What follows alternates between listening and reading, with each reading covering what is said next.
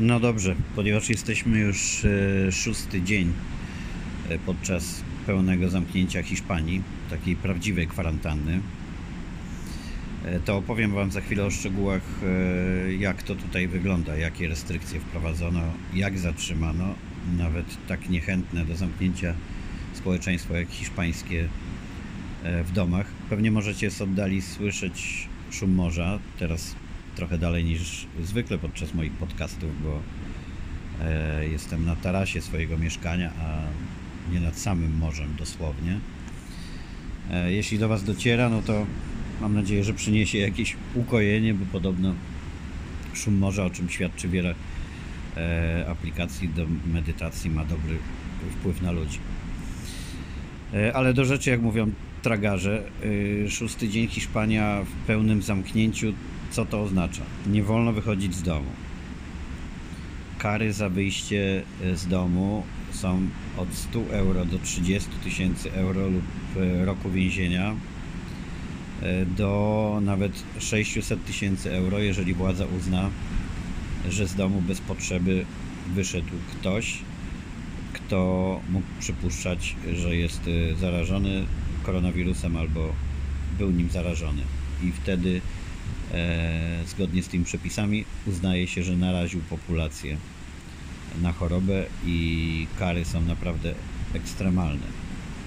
Nie było chyba innego wyjścia, żeby zatrzymać Hiszpanię w domu i ja i tak myślę, że czeka nas kolejny krok jeszcze bardziej hardkorowego zamknięcia. W tej chwili wolno wychodzić z domu, ale uwaga, tylko pojedynczo i tylko w określonych celach.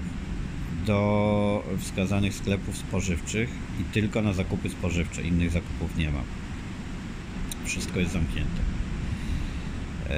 Do lekarza lub weterynarza tylko w pilnej potrzebie, również pojedynczo i z psem można wyjść pojedynczo. Ta zasada nie dotyczy sytuacji, kiedy trzeba pomóc przejść osobie niepełnosprawnej, starszej lub jeżeli jest się samemu opiekunem nad dziećmi, no to wtedy oczywiście można wyjść z nimi, ale w praktyce wygląda to tak, że miasto jest wymarłe, nie ma nikogo na ulicach.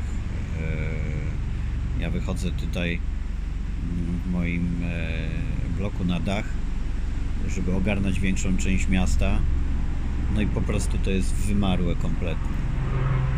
No robi to oczywiście przygnębiające wrażenie, no właśnie leci samolot, który kołuje, bo dzisiaj jest mgła, nad, mgła, niskie zawieszenie chmur nad Gibraltarem spora i już kolejny samolot ma problem z wylądowaniem i kołuje nad nami. Ale wracając do tego zamknięcia, no oczywiście to Hiszpanii było potrzebne, bo Hiszpania przeszła taką drogę, jak przechodzi, przechodził każdy kraj i obawiam się, że przechodzi teraz też Polska. Czyli poczucia, że no to jest problem, który ich nie dotyczy w takiej skali jak, jak Włoch, jak, jak wcześniej Chin. I Hiszpanie też się tutaj bardzo buntowali. Tu jest problem zupełnie inny, lokalny. Ja już mówiłem o tym w którymś z podcastów. Tutaj kilka ostatnich lat były plotki o różnych wirusach. Hiszpanie niestety się na to uodpornili i nie biorą pod uwagę tego, że tym razem to nie jest plotka. I oni byli bardzo niechętni, nawet agresywni do informacji o wirusie i bardzo agresywni do wszelkich osób, które chciały poważnie podchodzić do, te, do tego tematu. No my na przykład praktycznie od miesiąca już byliśmy na takiej swojej kwarantannie, to znaczy nie chodziliśmy do żadnych miejsc publicznych, nie używaliśmy transportu publicznego. Wsiadaliśmy jedynie do swojego samochodu i jechaliśmy nad ocean lub na plażę do miejsc praktycznie bezludnych. A nawet tam, jak spotykaliśmy człowieka, to obchodziliśmy go na wszelki wypadek dla własnego dobrego samopoczucia z odległości wielu metrów, bo oczywiście prawdopodobieństwo, żebyśmy spotkali kogoś zarażonego, było bardzo niskie, ale to tak bardziej, żeby dobrze się czuć samemu ze sobą, ze swoją odpowiedzialnością. Więc u nas ta, ta kwarantanna trwa naprawdę tak miesiąc, dla całej Hiszpanii prawdziwego zamknięcia yy, sześć dni. Ale Hiszpanie reagowali strasznie agresywnie na próby chociażby zwrócenia uwagi, że, yy, no, że powinniśmy uważać. Kiedy jakieś dzieci podbiegły do moich na plaży i chciały wziąć wiaderko, co normalnie byłoby zabawą dzieciaków, nie budzącą żadnych wątpliwości. I ja poprosiłem rodziców, żeby dzieci odeszły i oni też, no to było pełne oburzenie. Kiedy moja koleżanka założyła maskę, tutaj osób w maskach do zamknięcia nie widziało się w ogóle, jak jest teraz, to nie wiem, bo nikogo nie widzę. Założyła maskę i poszła w niej do sklepu, to jedna z Hiszpanek chciała jej napluć w twarz. Powszechne były dowcipy Hiszpanów, takich pracowników Carrefoura czy ludzi na ścieżce wzdłuż morza, którzy głośno kaszląc straszyli innych, zwłaszcza cudzoziemców, turystów, krzycząc korona, korona, albo krzycząc alergia. I to była w ogóle powszechna zabawa Hiszpanów. Czy oni nie tylko nie przyjmowali do wiadomości, że wirus może być, ale też agresywnie y, zachowywali się w stosunku do tych, którzy z własnej woli chcieli po, y, no, podnieść poziom swojego bezpieczeństwa lub po prostu tylko dobrego samopoczucia, tak jak my. Teraz y, wszyscy są w zamknięciu. Ile to potrwa? Oczywiście nie wiadomo, podobnie jak w innych krajach. Nie wierzę w to, żeby były to zapowiedziane tylko dwa tygodnie. Spodziewam się raczej zaostrzenia i warunków kwarantanny, i wydłużenia jej terminu.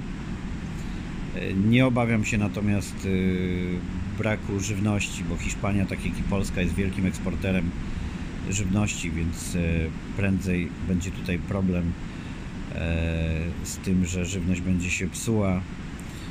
Będą całe hałdy oczekiwały jej na odbiór, niż to, żeby jej zabrakło.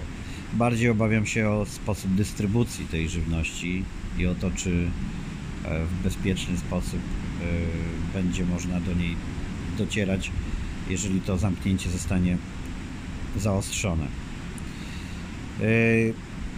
Sytuacja jest oczywiście fatalna z Polakami, którzy chcą się przedostać do Polski. My planowo mieliśmy wracać do Polski trzydziestego marca. Nasz lot został odwołany przez polski rząd, jak e, e, wszystkie, i zamiast przylecieć normalnie planowanym lotem, to musielibyśmy się bić o miejsca e, w samolotach rządowych, e, które e, są jedną wielką ściemą, bo nie przewiozą wszystkich, którzy mieli wcześniej zarezerwowane miejsca e, na loty. Poza tym teraz jest naturalna obawa, że to właśnie w tych samolotach zbierają się ludzie, którzy mogą być nosicielami wirusa z całego kraju, i najzwyczajniej w świecie wiele osób boi się skorzystać z tej formy transportu, a lądem, no i tu się zaczyna problem. My z dwójką e, naszych pięcioletnich bliźniąt e, nie chcemy podjąć ryzyka takiej podróży póki co, ponieważ można utknąć na granicach. Dalej jest niewyraźna polityka całej Unii Europejskiej i poszczególnych jej krajów co do sytuacji na granicach. Czekamy, aż państwa wszystkie w końcu zrozumieją, że trzeba stworzyć bezpieczny kanał tranzytowy dla tych, którzy chcą dojechać do swoich miejsc zamieszkania. E, ponieważ sytuacja, jaka wciąż trwa na polsko-niemieckiej granicy, spowodowana przez bezmyślne i nieprzygotowane w ogóle zamknięcie granic przez polski rząd, e, pokazuje, jak to się kończy. No, tam ludzie utknęli w tragicznej sytuacji. Kilkadziesiąt godzin w zimnie, bez jedzenia, często bez paliwa już i ogrzewania na tym samym samochodzie z małymi dziećmi, i polska strona kompletnie się nimi nie interesuje. Pomaga niemieckie wojsko, niemiecka policja, yy, mieszkańcy i Polacy, którzy spontanicznie z polskiej granicy yy, docierają na przejście yy, i próbują pomagać najbardziej potrzebującym, yy, a wystarczyło tylko usprawnić ten proces. Tam się korek zaczął od tego, że wszystkim dawano do wypełnienia ankietę, skąd jadą, gdzie będą i tak dalej, żeby było jasne, gdzie będą na kwarantannie. Za chwilę powiem, co sądzę o tej e, kwarantannie, ale najpierw jeszcze w sprawie korka na granicy. Ktoś z mieszkańców wpadł po już trzech dniach takiego stania, że może warto rozdać ludziom te ankiety w korku i wtedy będą podjeżdżać już z wypełnionymi, i to trochę usprawni proces. Pewnie wiele takich czynności można by podjąć, ale nikt się do tego nie przygotował. I musi być stworzony bezpieczny, bezpieczny korytarz tranzytowy ponieważ w tej chwili nie można wyjechać, bo najgorsze, co się może zdarzyć, to utknięcie pomiędzy miejscem, gdzie na przykład my jesteśmy teraz, a, a docelowym, a nie ma żadnej jasnej informacji, czy przez te wszystkie granice przejedziemy, bo my musimy pokonać granicę hiszpańsko-francuską, francusko-niemiecką i w końcu niemiecko-polską. To jest trzy i pół tysiąca kilometrów ciężkiej podróży, kiedy warunki są normalne, a teraz i w dodatku z małymi dziećmi niewyobrażalnie ciężkiej. No ale to wszystko trzeba przetrwać. Potrzebne są jednak gwarancje, że granicę uda się przekroczyć. A co do tej pseudokwarantanny i pseudokontroli ludzi, no to w sieci krąży pełno ankiet, gdzie ludzie wpisują Janek Klos, John Doe, Czerwony Kapturek i tym podobne. No Polacy jak to Polacy wykorzystują cwaniackie numery i chwalą się na przykład tym, że przejechali bez kolejki i bez wypełniania niczego na hasło jestem lekarzem, jestem lekarką. Podobno były granice, gdzie na takie hasło szybko przepuszczano kogoś, żeby lekarz mógł dotrzeć do swojego kraju. Polak potrafi, to, to się okazuje kolejny raz, ale co innego jest z tym kuriozalne i tragikomiczne. A mianowicie, zobaczcie na naszym przykładzie na przykład. My jesteśmy w Esteponie, w miejscowości, gdzie wciąż nie ma nikogo zarażonego koronawirusem. Jeżeli jechalibyśmy do swojego rodzinnego miasta Opola, to tam są osoby zarażone koronawirusem. Nas jednak traktowano by jak trendowatych nosicieli wirusa. Musimy wtedy być dwa tygodnie na kwarantannie, podczas gdy osoby w samym mieście chodzące między dzielnicami, gdzie są osoby zarażone, pracownicy szpitala, w którym są osoby zarażone, bez przeszkód poruszają się po mieście. W Polsce nie ma zamknięcia. To jest tylko apel do ludzi, żeby zostawali w domu. Więc ja obserwuję na przykład osoby, które yy, yy, znam, które pracują w jednym ze szpitali yy, i one się poruszają po mieście, zamawiają jedzenie na wynos, yy, no, dotykają wielu przedmiotów i tak dalej. Więc kuriozalność tej sytuacji polega na tym, że państwo udaje, że robi wielkie środki ostrożności przed tymi, którzy mogą przywieźć wirusa do Polski, a wewnątrz Polski on się swobodnie rozchodzi na wiele sposobów. W dodatku potęguje to budowanie takich barier i niechęci już nie tylko do obcych, ale do Polaków, którzy są poza granicami.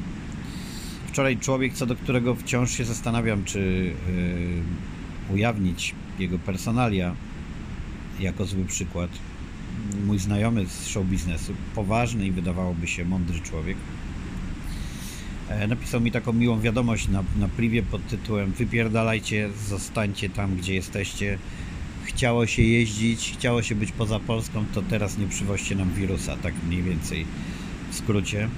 Obserwuję, co się dzieje na, na grupach facebookowych, również Polaków, imigrantów, i się dzielam na e, dwie grupy, a może nawet i trzy, tych, którzy chcą w, w, pojechać do kraju, bo wydaje im się, że tam jest teraz bezpieczniej, natychmiast dostają odpowiedź od Polaków: nie chcemy was tu. Tych, którzy y, uważają, że będzie im lepiej w Hiszpanii i apelują do innych, żeby nie wychodzili z domu i zostawali i, e, i czuli się tutaj y, bezpiecznie.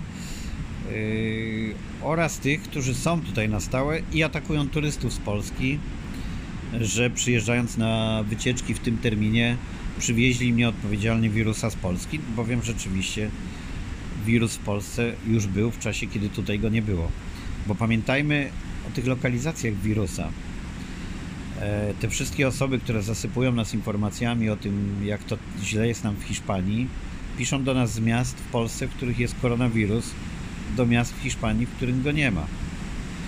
Przyjmowanie globalnie wyników z Hiszpanii ma taki sam sens, jak ocenianie sytuacji w Polsce na podstawie tej w północnych Włoszech, bo mniej więcej taka odległość jest od nas do Barcelony na przykład, jak z miejsc zarażonych tych najgorszych we Włoszech do Polski.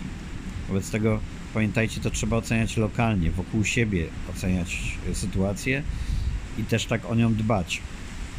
Budowanie informacji na zasadzie granic państw nie ma sensu, bo ten wirus nie zna granic, on nie ma koloru skóry, on nie ma narodowości, nie ma nic. Przerusza się, porusza się swobodnie.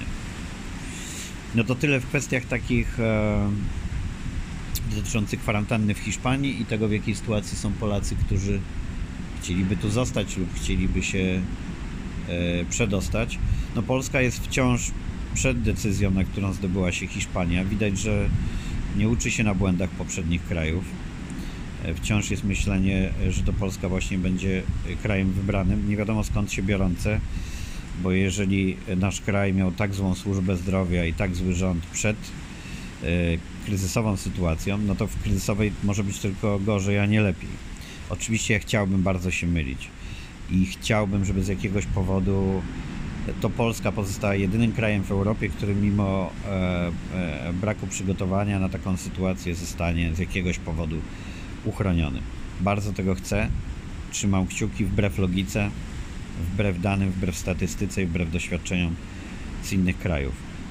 A jak e, wygląda nieuczenie się na doświadczeniach z innych krajów, no to Polacy pokazali e, wczoraj, e, kiedy była wyjątkowo wysoka temperatura e, i Las Kabacki, parki, miejsca nad Wisłą w Warszawie pękały w szwach. Jest e, wiele filmików, zdjęć, między innymi Mariusz Szczygieł przerażony raportował o tym, jak ludzie spotykają się w grupkach, piją ze sobą piwo. Zdjęcia grilli całych rodzin z Lasu Kabackiego to już było kuriozum. No moi drodzy, robią Polacy dokładnie to samo, co robili Włosi, co robili Hiszpanie. I widać po tym, że jeżeli nie będzie zamknięcia administracyjnego, nakazu zamknięcia, no to zmierza to wszystko w złym kierunku. Jednocześnie narasta ten hejt wobec obcych i Polaków spoza granic, to poczucie, że w Polsce jest tak świetnie i wirus może przyjść tylko z zewnątrz. To wszystko jest bardzo złe, bo najgorsze, co w tej sytuacji możemy stracić, to człowieczeństwo, a wielu je traci już. Jeśli je stracimy, nie będziemy się wspierać, jeśli będziemy wzajemnie na siebie napuszczać, jeżeli będą się zaczynać polowania na osoby, które mogą się wydawać nosicielami, choć przyjeżdżają często z miejsc bezpieczniejszych niż Polska, no to będzie bardzo źle. To wszystko zmierza do tego, że jak nigdy ma zastosowanie tego słynnego powiedzenia, określenia, zwyczaju, że Polacy lubią poprawiać sobie nastrój tym, że ktoś ma gorzej. To z jakimi komentarzami są wrzucane dane z innych krajów niż Polska, zestawiane z tymi polskimi, bez refleksji zresztą, bo przypominam, że w Niemczech wykonano trzysta tysięcy testów, w Polsce rząd twierdzi, że osiem, więc na pewno nie było ich więcej, mogło być ich co najwyżej mniej. A porównywanie danych z, z naszych krajów odbywa się tak, jakby wszędzie były takie same zasady, takie same reguły, taka sama ilość testów i tak dalej. To poprawianie sobie nastroju tym, że gorzej jest w Hiszpanii, we Włoszech, w Niemczech, no też wydobywa bardzo złe cechy z ludzi lub po prostu nie wydobywa, tylko pokazuje, że wielu, wiele osób tak, takimi było. I zamiast poprawiać sobie nastrój nadzieją, pokazywać przypadki, gdzie jest lepiej, to yy, tak wiele osób uważa, że lepiej sobie poprawić nastrój tym, że inni mają gorzej. Trudno. Była to podobno nasza narodowa cecha. To, co się teraz dzieje, pokazuje, że była i taką cechą dla wielu osób pozostaje. Naszą cechą narodową jest też narzekanie. No i w przypadku niektórych narzekanie osiągnęło kuriozum, bo jak widzę również moich przyjaciół artystów i to podkreślam, frontmenów, liderów, bo myli się ten, kto myśli, że cała branża muzyczna, show biznes to są ludzie świetnie zarabiający. To są ludzie, większość tych ludzi to są ludzie harujących często za stawki niewiele różniące się od kasjera w Lidlu czy Biedronce, często skazani na wiele miesięcy bez pracy, też bo praca jest sezonowa, ale są też liderzy tych projektów, gwiazdy, które zarabiają pieniądze olbrzymie. I kiedy widzę, że te gwiazdy, gdy tylko było pierwsze trzy dni bez koncertów, podniosły lament, co to teraz będzie, jak one przetrwają, jak wyżyją, a nawet zdarzyło się, że ktoś, o kim wiem, że zarabia setki tysięcy złotych miesięcznie, ma ilość mieszkań, których sam już pewnie nie potrafi zliczyć, podniósł larum i pisał, czy on ma teraz wyżywić swoje dzieci za pięćset plus, no to już naprawdę granice tragikomiczności zostały przekroczone. Ludzie, teraz trzeba być z tymi, którzy są w gorszej sytuacji.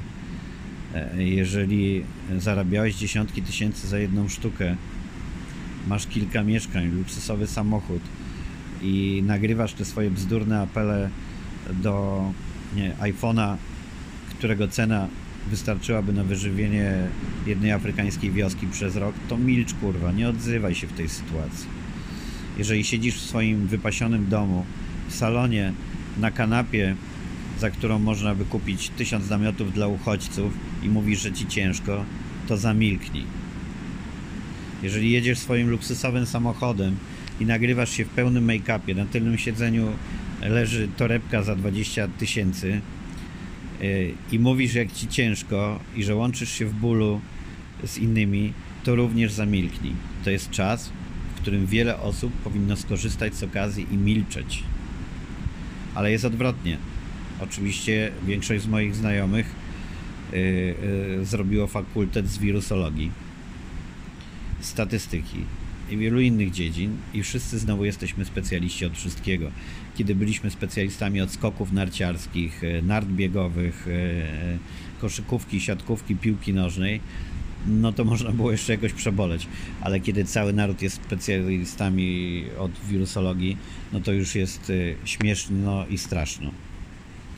Naprawdę w tym czasie potrzeba nam solidarności, którą potrafiliśmy jako naród wykazywać, ale jej nie uda się zbudować, kiedy będziemy budować właśnie swoje samopoczucie, pokazując, że innym jest gorzej, zamiast myśleć, jak samemu się zabezpieczyć przed tym, żeby nie było gorzej, i zamiast wspierać innych.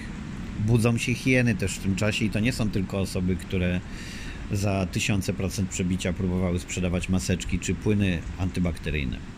To są również ludzie, którzy próbują wykorzystać słabości innych, zajęcie się w tym czasie ratowaniem rodziny i wieloma przyziemnymi sprawami, na tym, żeby ugrać swoje, postawić kogoś pod ścianą i i zaszachować go biznesowo. Ja Wam opowiem o takim przykładzie, który mnie również spotkał, ale widzę wiele podobnych. Rząd Hiszpanii, żeby zabezpieczyć obywateli przed takimi również skutkami, podjął uchwałę, że na przykład operator telefonii komórkowej, dostawca prądu, wody, wody, gazu, czegokolwiek, nie może wyłączyć nikomu usług z powodu niepłacenia. Nie wolno ludzi od takich usług odcinać. A w Polsce coraz więcej mam sygnałów o tym, że wszystko działa normalnie. Ktoś nie zapłacił rachunku telefonicznego i już go straszą odłączeniem, kiedy telefon, dostęp do internetu jest teraz, można powiedzieć, niezbędnym narzędziem do komunikacji, nie tylko do komunikacji, ale często do ratowania życia, do sprawdzenia tego, jak to życie można ratować. Wobec tego jak najszybciej powinny być podjęte y, podobne środki w Polsce.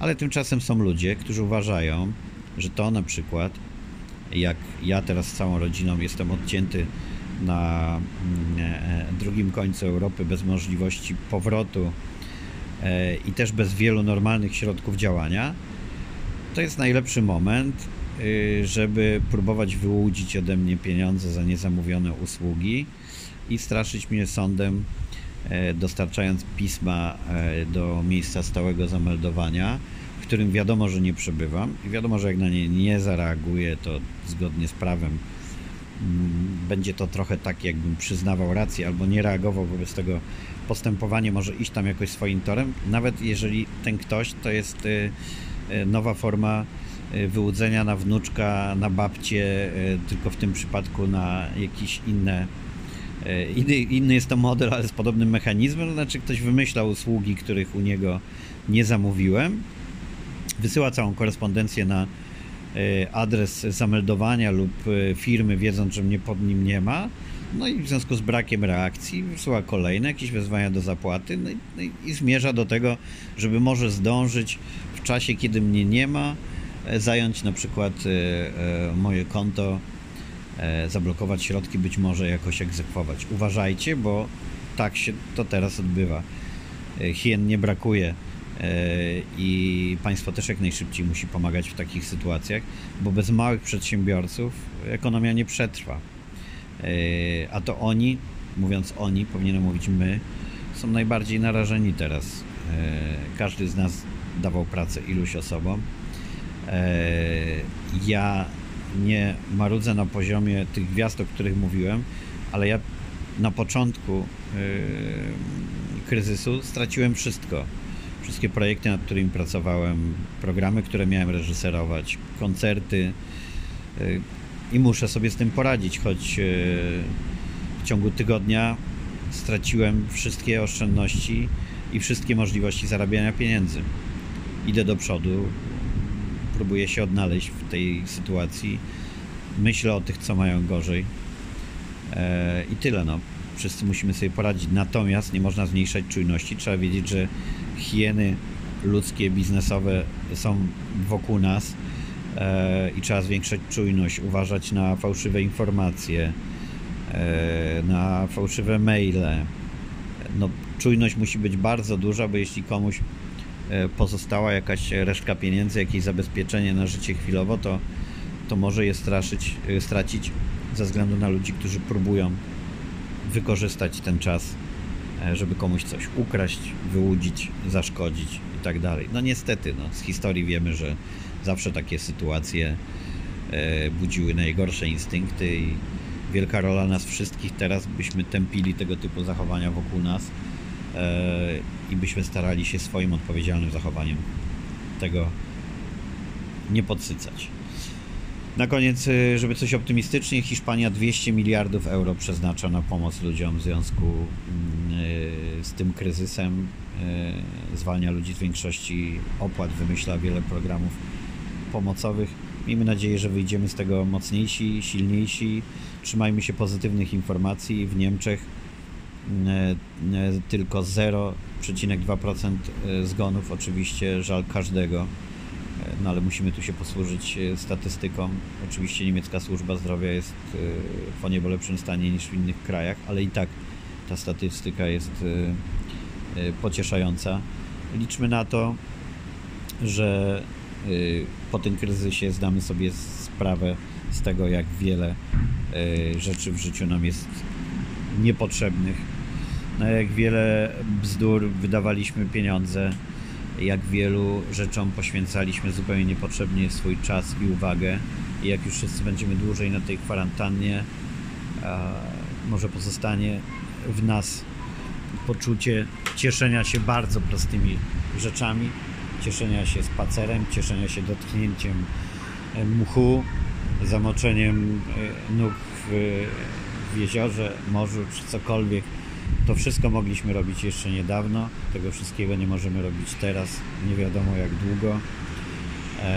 I wykorzystajmy ten czas na przemyślenia, jak żyć po tym wszystkim, żeby nie tracić czasu na rzeczy niepotrzebne, żeby nie otaczać się gadżetami, dobrami, które są nam do niczego niepotrzebne. Spojrzyjmy na to, co mamy wokół siebie i zastanówmy się, co z tego, co nagromadziliśmy, przydaje nam się w tej sytuacji. A potem spojrzyjmy oczywiście na swoich bliskich, rodzinę, e, ukochanych, tak jak ja patrzę teraz przez okno z tarasu na moją rodzinkę, bez której bym nie przetrwał na pewno. E, I pamiętajmy, że to jest najważniejsze. Reszta się nie liczy. E, wiem, że wiele osób poznaje teraz swoje rodziny, te, żeby nie uderzać w taki ton, może który przed chwilą mi wyszedł niechcący, to wrócę do, do memów i zabawnych sytuacji, gdzie e, ludzie opisują w dowcipny sposób to, jak wielu się znalazło nagle z rodzinami, dziećmi, z żonami, z mężami, z którymi na co dzień nie spędza praktycznie czasu. Widzą się gdzieś wieczorem po pracy, chwilę w weekend. I ten taki zabawny mem, w którym było coś w stylu piąty dzień kwarantanny. Dowiedziałem się, że moja starsza córka wyszła rok temu za mąż, syn skończył pół roku temu studia i tak dalej, i tak dalej. To oczywiście żart, ale dużo mówiący o naszych relacjach. Dla nas akurat przybywanie w całą rodziną dwadzieścia cztery godziny nie jest niczym nowym, bo zawsze tak było, a od kiedy mamy Nadię i Maxa, to już pięć i pół roku jesteśmy z nimi dwadzieścia cztery godziny na dobę właściwie, więc ta kwarantanna różni się tylko tym, że nie możemy wychodzić na zewnątrz, natomiast my zawsze jesteśmy rodziną razem, zawsze się wspieramy i zawsze od siebie wzajemnie czerpiemy siłę i tego Wam życzę. Że jeżeli nie mieliście tego wcześniej, jeżeli nie zauważaliście tego wcześniej, to wykorzystajcie tą kwarantannę, żeby po prostu zbudować między sobą takie relacje, żeby można było przetrwać każdy kryzys. I wierzę, i wiem, że wiele osób, wiele par, wiele rodzin wyjdzie z tego silniejsze, wyjdzie z, z innym systemem wartości i żeby przenieść ten system wartości na takie prognozy ekonomiczne, które mi chodzą po głowie, no to myślę, że bardzo spadnie rynek dóbr luksusowych i takich rzeczy, które trzeba spłacać przez dziesiątki lat, mieszkań, samochodów i tak dalej. Myślę, że to przyspieszy jeszcze bardziej tą sharing economy, to wymienianie się rzeczami i wypożyczanie rzeczy zamiast ich kupowanie, bo ten kryzys jakkolwiek się zakończył, uświadomił nam, jak kruchy jest ten świat, jak łatwo rozwalić cały system ekonomiczny, jak łatwo wybudować znowu granice, jak łatwo spowodować panikę i jak kruche może też być nasze zdrowie.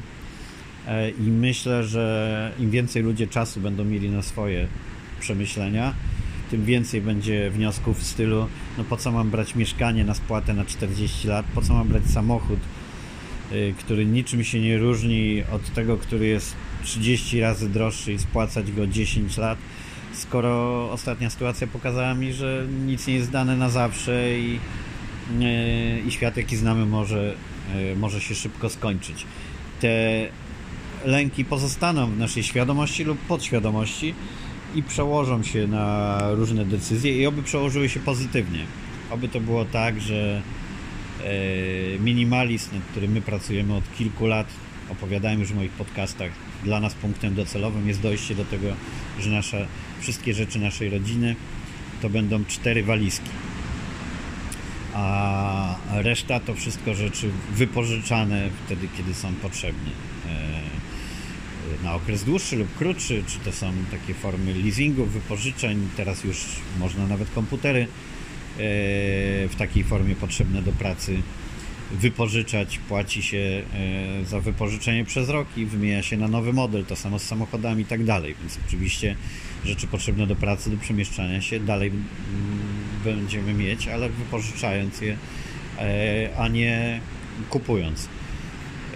Więc jeśli więcej osób uzna, że warto postawić na, na taki minimalizm, bo na końcu możemy liczyć tylko na siebie, a te wszystkie drogie przedmioty otaczające nas nie pomogą nam w niczym, no to fajnie, to świat będzie lepszy i staram się myśleć pozytywnie, że nie tylko ludzi w rodzinach i w parach to zbliży do siebie, ale też spowoduje, że ludzie na całym świecie zdadzą sobie sprawę z tego, co jest najważniejsze.